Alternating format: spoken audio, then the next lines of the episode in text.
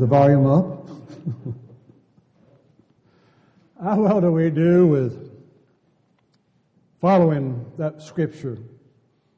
Having this mind in you that was in Christ Jesus.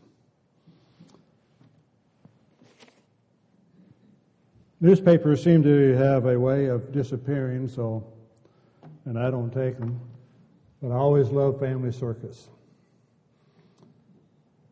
It always had a, he had a good way of illustrating different facts of life. And one I remember is, in light of what we had this past week, uh, walking in the snow. He had one where he, the dad, was walking in the snow with one of his children.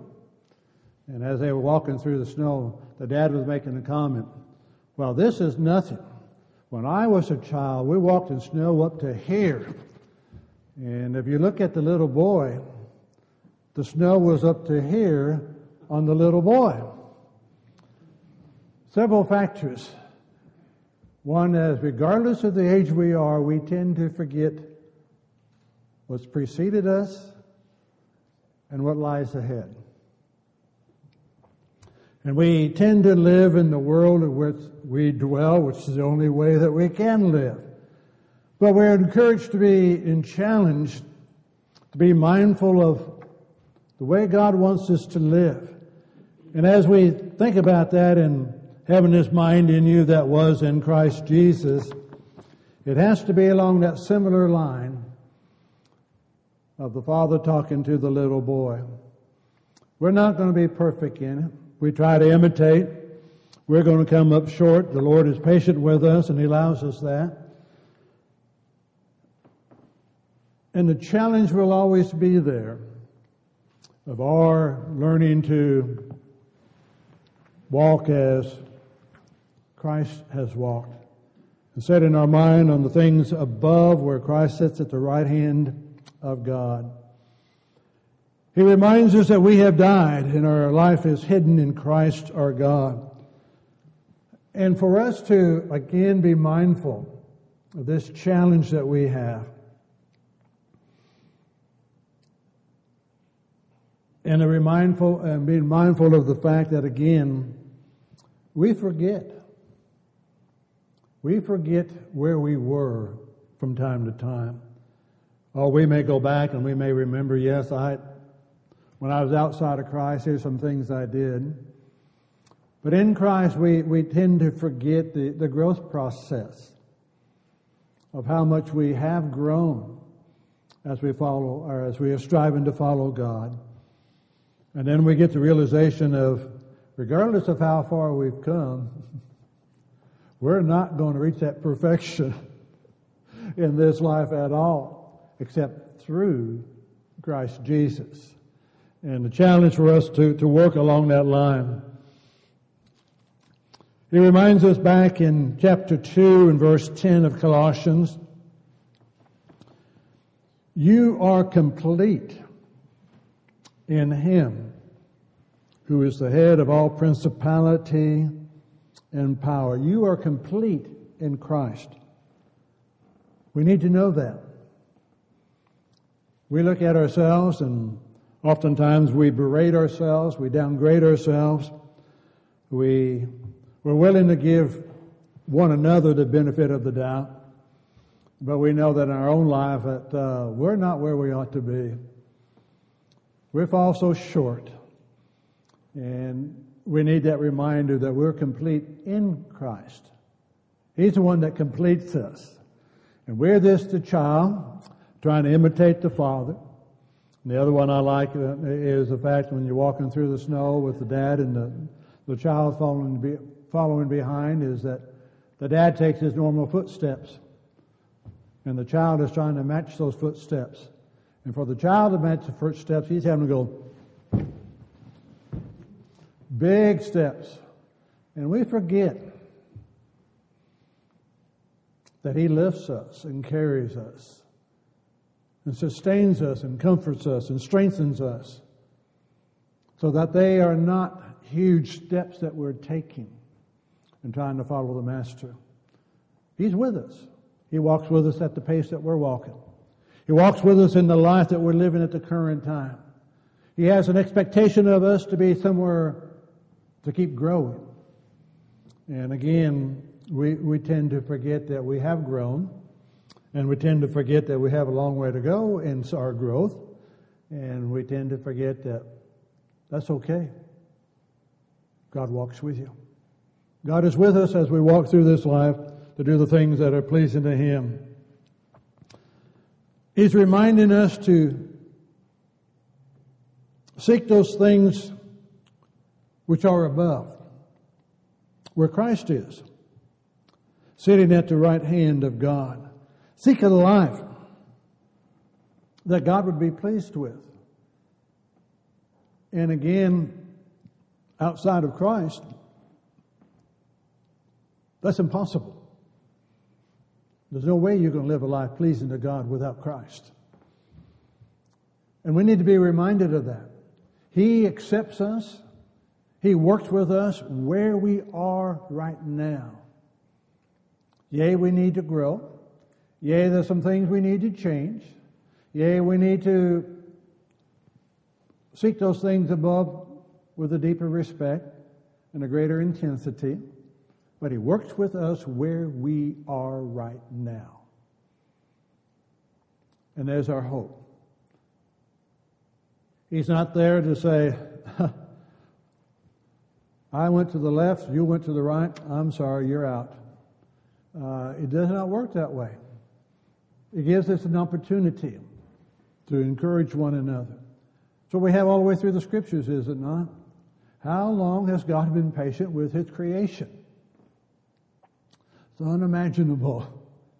Uh, again, as I read scriptures, and that's what they're given to me for, is for my admonition and for my learning. The three, that me, through the patience and the comforts of the scriptures, I might have hope. I mean, do you not draw hope from any of what we read in the scriptures? Israel of old? I mean, how many times does they just utterly rebel and, and go into idolatry? And yet he, he worked with them. Yeah, a lot of them suffered the consequences.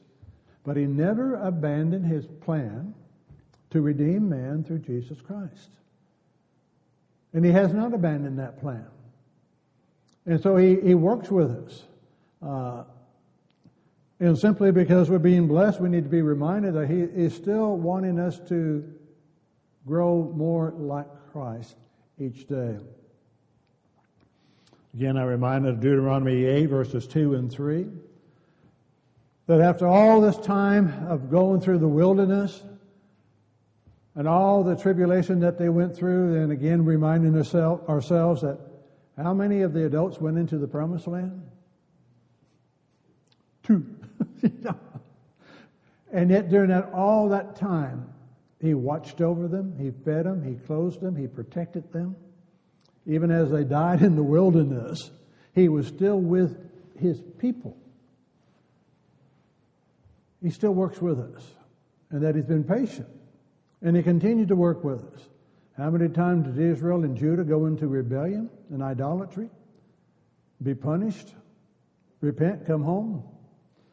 Years later, go to do the same thing again. There's a day of reckoning, yes.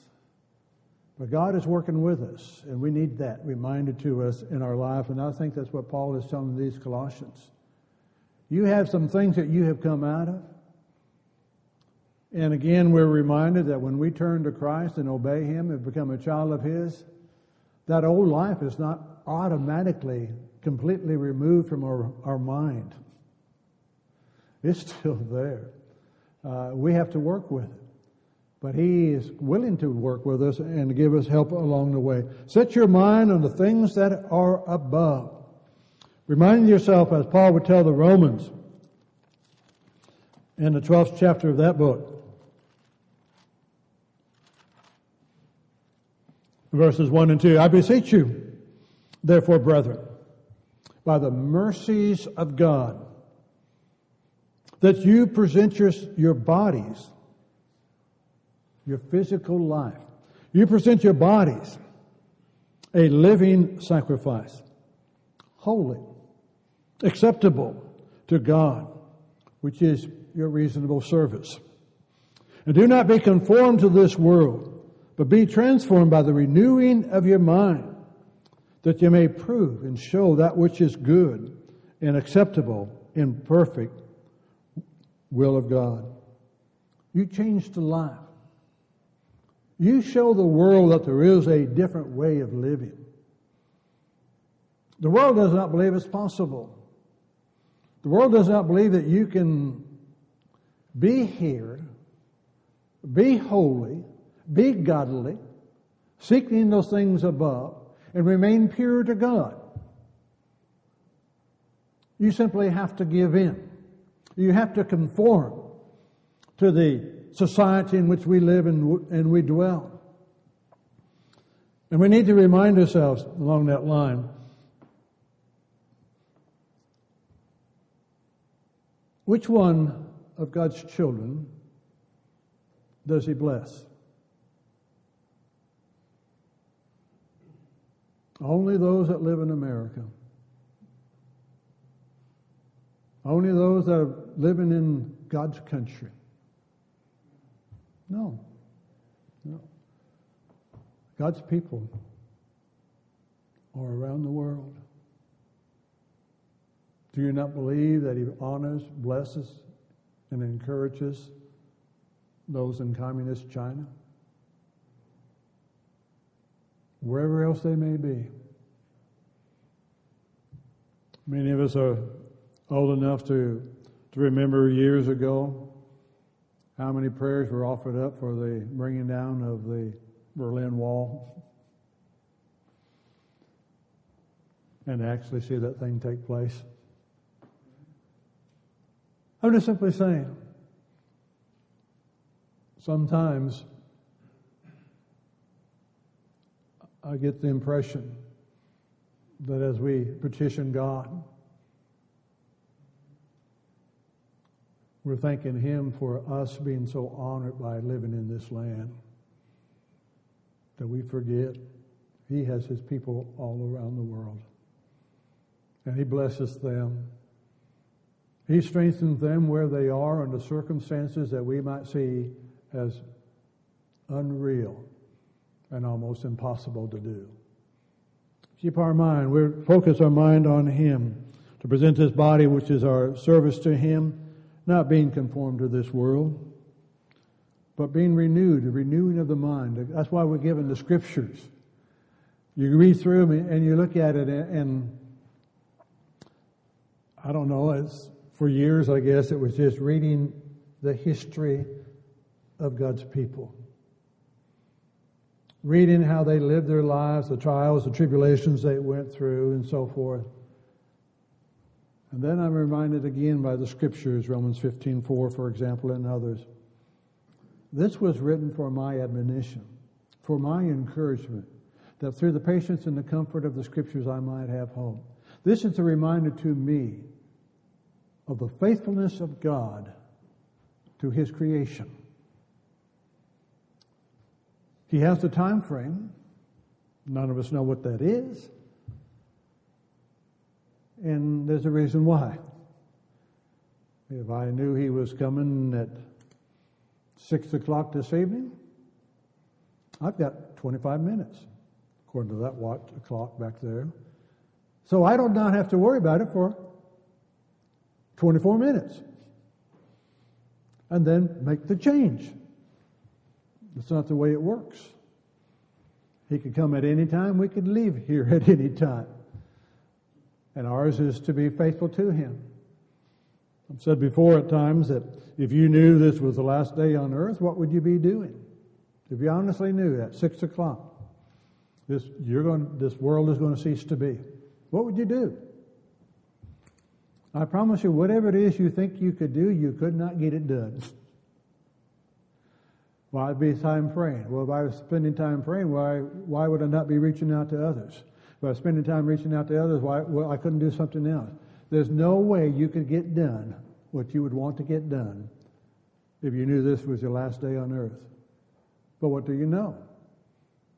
Any day could be your last day on earth. You cannot do everything you think you need to do. So you have to do what? I trust God. I trust God. I'm a child. I trust my Father. I learned to try to trust Him explicitly.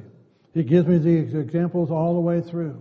He's working with me, working through me, uh, us as a family, us as a body of believers. And ours is to trust Him, but He's given us instructions of some things that we need to do, uh, excuse me, as we go along the way. Being transformed. We're to live according to the Spirit. Paul, as he wrote to the Philippians, reminds us, reminds us of some things that, again, that we need to dwell on. You know that passage in Philippians 4 in verse 8.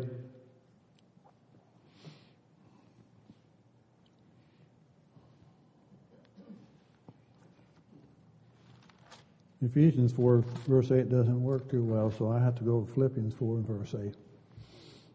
Finally, brethren, whatever things are true, whatever things are noble, whatever things are just, whatever things are pure, whatever things are lovely, whatever things are of good report, if there is any virtue, if there's anything praiseworthy, what? Meditate on these things. In other words, the mind is not a vacuum. You are going to think. You're going to meditate. You're going to be thinking about something. And we do the training. You, you decide. So when the mind wanders, what? Who's in control? You are. Bring it back. Meditate on the good things. Are there enough bad things out there you can meditate on? How many bad things can you think of of what happened this past week? I mean, you can spend your time on that and you can get discouraged with all that we've seen done. Of all the imperfections, all the way up the chain, if you will. I mean, you can spend your time on that as opposed to choosing to dwell on good things. Grateful for each one. Grateful for the care and the watch God has shown upon us. We've had some trials and tribulations. We've had our ups and downs, but God is still faithful.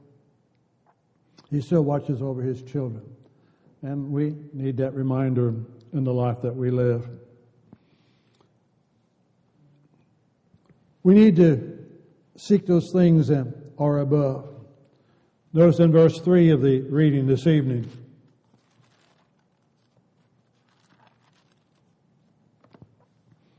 For you, what?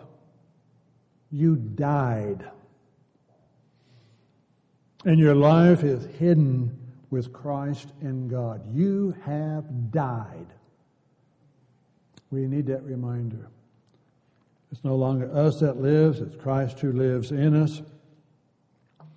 Paul reminds us of that fact in the book of Romans in chapter 6,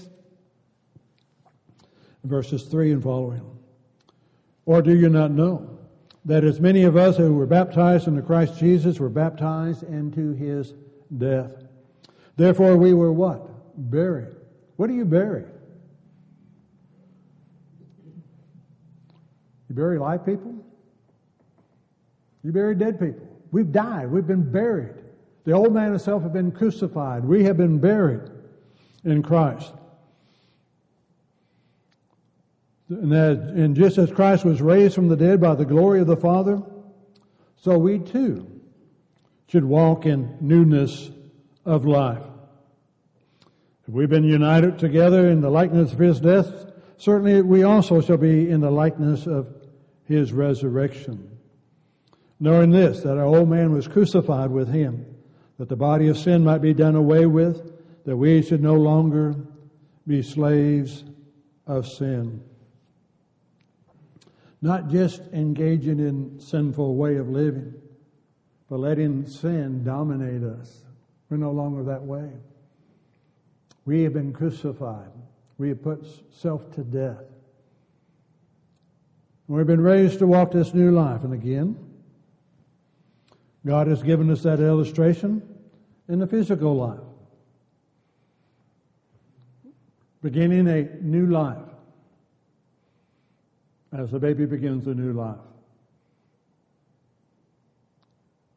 We're not babies physically any longer. And wherever we are, it's always interesting to know that there's somebody around that's a little bit older than you. And so we're always this growing process. And regardless of what we've learned along the way, we find out that have you learned everything? No, you, you still got things to learn. And we learn them from different perspectives and different people. You can talk to those who have been Christians for 50 years or more and longer, and they'll tell you something you said, you know, I hadn't thought about it that way. You've got a good point, a good consideration to think about. Why we're here, to encourage one another, to challenge one another. Keep the faith indeed where it needs to be. Paul in Colossians chapter 2 and verse 12. We've been buried with him in baptism, which we were also raised with him through faith in the working of God, who raised him from the dead. It wasn't Christ. God raised him up from the dead. He raises us up, gives us that new life, gives us that new hope along the way. And again, that is what we need in our life to be reminded of. To walk in this newness of life.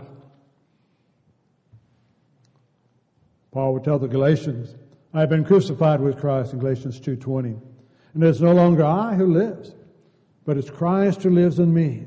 The life which I now live in the flesh, I live by faith and the Son of God, who loved me and gave himself for me. These are written for us, for our admonition and for our learning. Think about it. What Paul is saying there. The Son of God who loved me and gave himself up for me. Wow. The depths of his love. I don't know, it boggles the mind. It really does. There's no way to, for us to comprehend, and I don't know what the world's population is now eight, nine billion, whatever it is. That's a lot of souls. And he died for each one. And that's not just a lot of souls, that's just a lot of souls that are living right now how many have preceded, and how many will follow. He died for each one as an individual. That your sins can be washed away. And that you could be raised to walk a new life. That you can begin to serve God and have a hope for that eternal life with Him above. Again, then in light of that, we need to seek the heavenly. I want the things that are above. I have His Word that helps me do that, to remind me of the life of Christ, how He lived and what He went through. And again, that's why the Scriptures were given. Go back and read Matthew, Mark, Luke, and John. Read about how He lived His life. Read about the world in which he lived his life. Read about the people who he encountered in his life. Read about those who should have rejoiced and been exceedingly glad to see the Savior of the world in their midst physically. And yet, how they rejected him. that He wants us to be His. So we need to seek those things that are above, that are heavenly. And we're reminded that all that we have glory is based upon what He has done before us, that He gave His life for us. We must change the life. And that's what he goes on in, in verses 5 through 9. Things to put to death, things to leave behind. Either from our lives or for the lives of those that we know of or read about or hear about. Sin is not just has its pleasure. Sin has its control. People become sinners not for the enjoyment, but for the domination it has in their life. You can read about it anywhere up and down the line of those where the sin controls the individual and dominates their life. There's no telling how many billions of dollars we spend every year trying to help people to break bad habits. And how successful are we? How many come out and go right back into it? Because it dominates. Paul is telling these Colossians, you have got to put to death these desires. You have got to get rid of those. Satan is always there to tell you it's okay. Listen, there's a pleasure in it. If there wasn't any pleasure in it, would anybody do it? There are those who have done, tried different things, whatever it may be, uh, drugs, for example, uh, particular drugs, and, and it wasn't pleasurable, and they did what? Forget it. But when it's pleasurable, mm, and the next thing you know, it has a domination on them. They've done things that they would not have done otherwise. Put to death these things of the world, and I'm not going to go through the whole list. You can look at the list and see the things that are mentioned there of really what we need to get rid of in our life. We want to be found pleasing to God. Put off these sins, these social diseases that he goes on to talk about anger, wrath, malice, blasphemy, filthy language, lying. Lay them aside and draw your strength from Christ. Verses 10 and 11 in Colossians. We have put on a new man who is renewed in knowledge according to the image of him who created him. Where there is neither Greek nor Jew, circumcised or uncircumcised, barbarian, Scythian, slave nor free, but Christ is all and in all. Put on this new man understand who we are.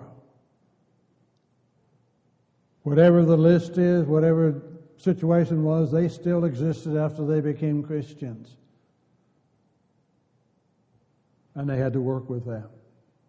Become this, I'm a new creation.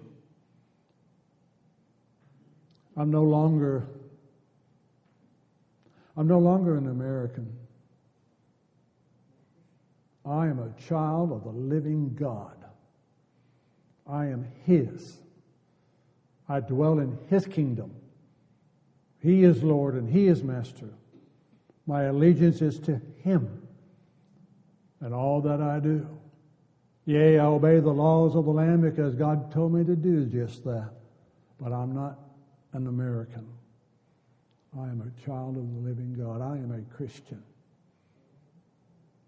And I need to be reminded of that. The two are not so tied together that one cannot exist without the other. That's hard for us to deal with at times. All you got to do is look at the Jewish nation. During the times of Christ, during the first part of the gospel age, how many listened and obeyed? Even today, there's still this heritage that we are God's people. And sad to me that even in the Lord's church, I hear some say, the Jews are God's chosen people. And I hear that we need to support them. And that one day they will indeed be restored to their land. Read those in the religious body, denominationalism, if you will, make the comment that they are looking forward to the day when the Lord Jesus Christ descends from heaven and sets his foot on Mount of Olives and enters into Jerusalem to begin this new reign of a kingdom on this earth. Because they are God's people. It's not what the scriptures say. But neither Jew nor Greek. We're all one in Christ Jesus. That's gone. If we're God's people, that's gone. If we're not God's people, that can be there, and it is. But we're to be God's people. Put off these things. Do the things that God would have us to do. Put on this new man that's in Christ Jesus. Do the things that would indeed would be pleasing to him. The goal is Christ in all is all and in all, verse 11. Be renewed according to the image of Christ, Romans 8 29. Be renewed. Begin this new life. Live this new life. Continue to fight against that which would bring us back into the world. It's daily. It's daily. We're not careful. Sometimes we don't think, do not think about it. And before we know it, we've kind of drifted a little bit. And I become concerned what's going on here. I want to be where He is. And I want that eternal home in heaven. And Lord, I do not want anything here to come between me and that. Nor do I want anything to become between you and that eternal home either. That's why we're here. We're here to encourage one another. We're here to challenge one another, to admonish one another to do the things that God would be pleased with in our life. Sinners, Jesus will receive. Without that, there is no hope.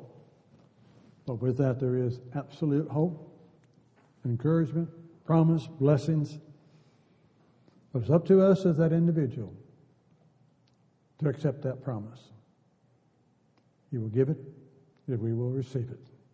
Will we receive it and will we live it? Each day we make that choice. Each day we choose.